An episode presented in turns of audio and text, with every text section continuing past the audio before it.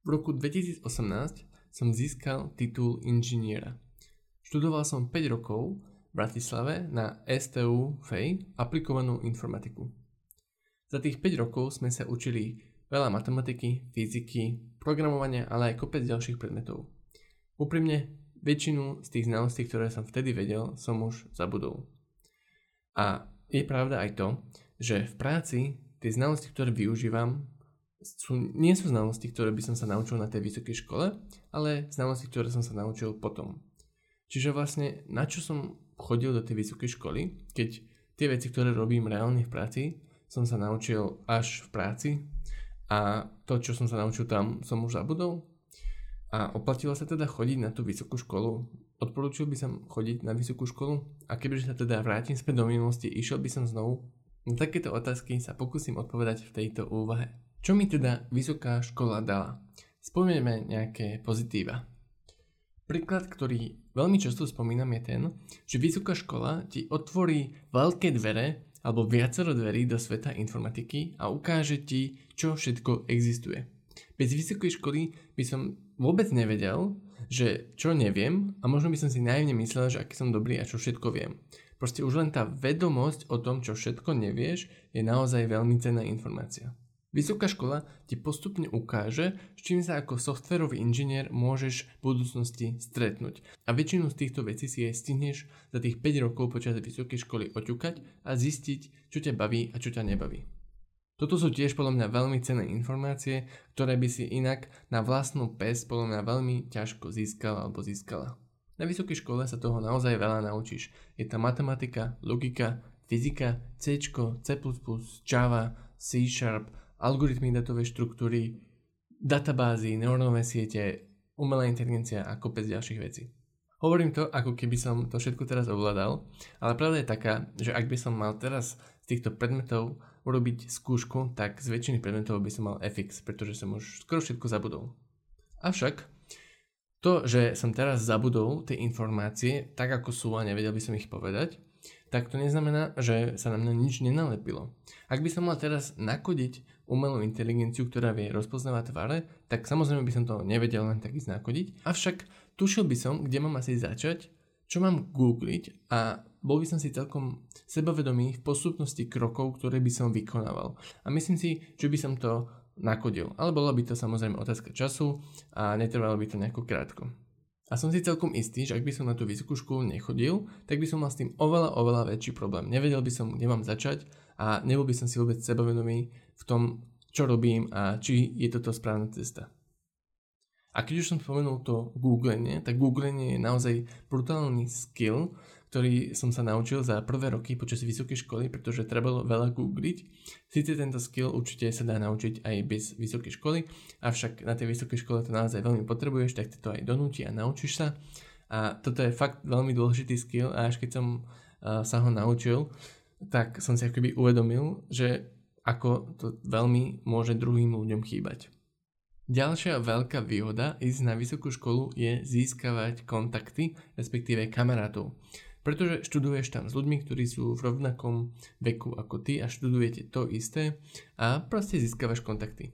Ja síce osobne som veľa kontaktov nezískal, pretože som uh, introvert, plachý a, a nechce sa mi veľmi rozprávať s neznámymi ľuďmi, ale získavanie kontaktov ti každý povie, že je úžasná vec, tak asi na tom niečo bude.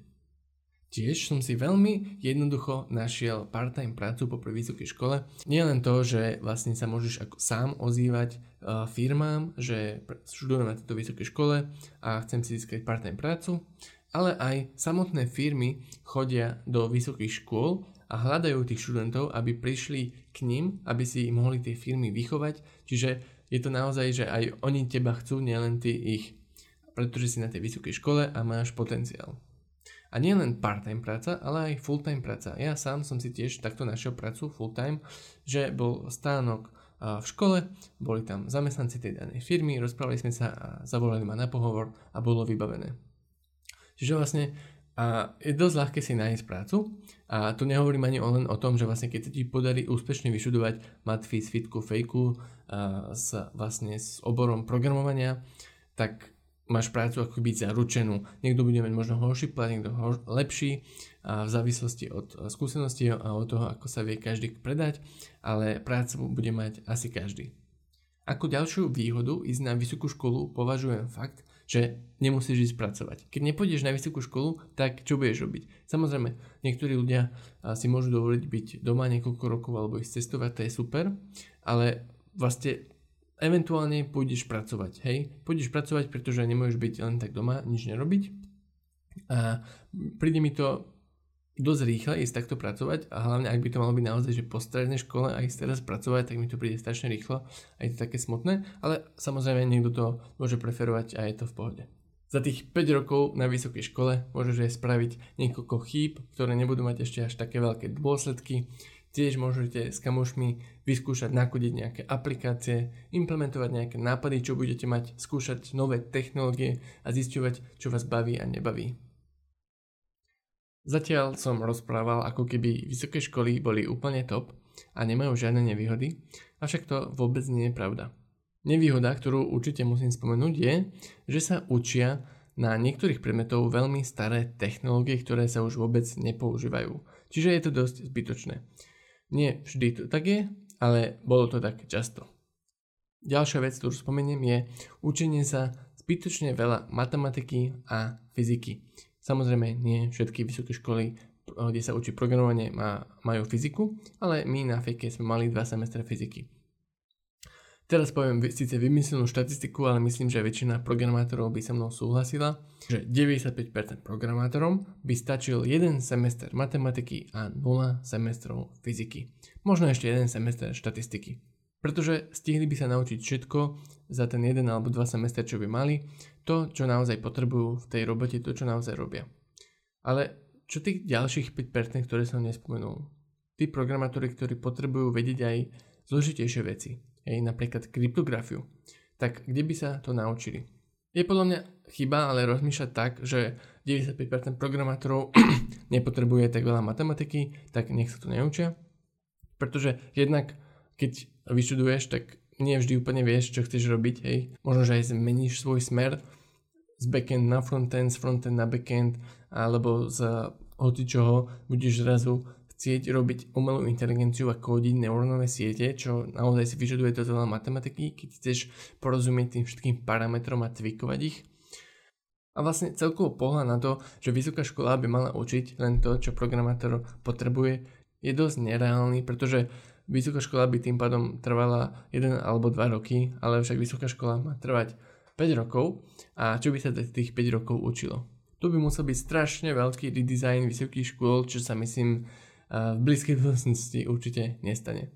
Existujú vo svete ale nejaké programy, ako napríklad Google, čo má tie svoje certifikáty, alebo rôzne iné programy, ktoré trvajú napríklad pol roka, alebo rok, alebo možno aj dva roky a naučia ťa programovať učia sa tam nové technológie a naozaj to, čo budeš potrebovať Není to síce ekvivalent vysokej školy, avšak je to ekvivalent znalostí, ktoré sa naučíš asi aj viac za tých 2 rokov v takom naozaj dobrom a, systéme ako za tých 5 rokov na vysokej škole a môže byť z teba programátor, hej? Čiže existujú takéto alternatívy a v takéto alternatíve, keby bola mne dostupná, tak asi by som radšej išiel na ňu, a kebyže teda naozaj je to spolahlivé a overené. Vysoké školy tu asi vždy budú, ale je pravda, že to nie je pre každého a treba mať aj nejaké iné možnosti. Dostali sme sa do záveru tejto úvahy a idem to nejak zhrnúť. Za mňa výhody prevyšujú nevýhody a kebyže sa mám vrátiť do minulosti, tak by som išiel späť na vysokú školu. Sice vysoké školy majú nevýhody, aké sme povedali a okrem toho majú aj ďalších 10 nevýhod. Ak by som na vysokú školu nešiel, tak aká by bola alternatíva pre mňa? Určite by som nechcel ísť pracovať, ale mohol by som ísť napríklad, uh, mohol by som sa napríklad hecnúť a študovať doma a byť self-taught developer, taký samouk, naučiť sa proste programovať uh, pomocou internetu. Táto, táto cesta je dostupná pre každého a je to úplne, úplne reálne.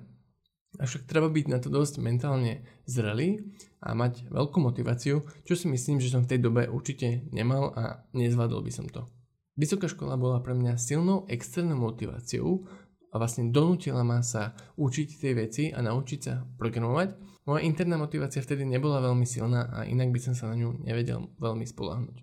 Každého rozhodnutie neísť na vysokú školu a naučiť sa doma sám alebo sama programovať alebo niečo iné robiť, plne rešpektujem a práve tých samoukov naozaj brutálne rešpektujem, pretože sa naučili sami programovať. Je to podľa mňa ťažká cesta, ale zvládnutelná a veľmi efektívna, ak človek vie, čo robí a presne takýmto ľuďom by som chcel v budúcnosti čo najviac pomôcť.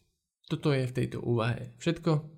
Ak máš nejaké otázky, ktoré som nezodpovedal, napíš kľudne na YouTube alebo na Discord, alebo mi kľudne môžeš napísať mail. Ak sa ti tento content páči, môžeš nás podporiť na Patreone.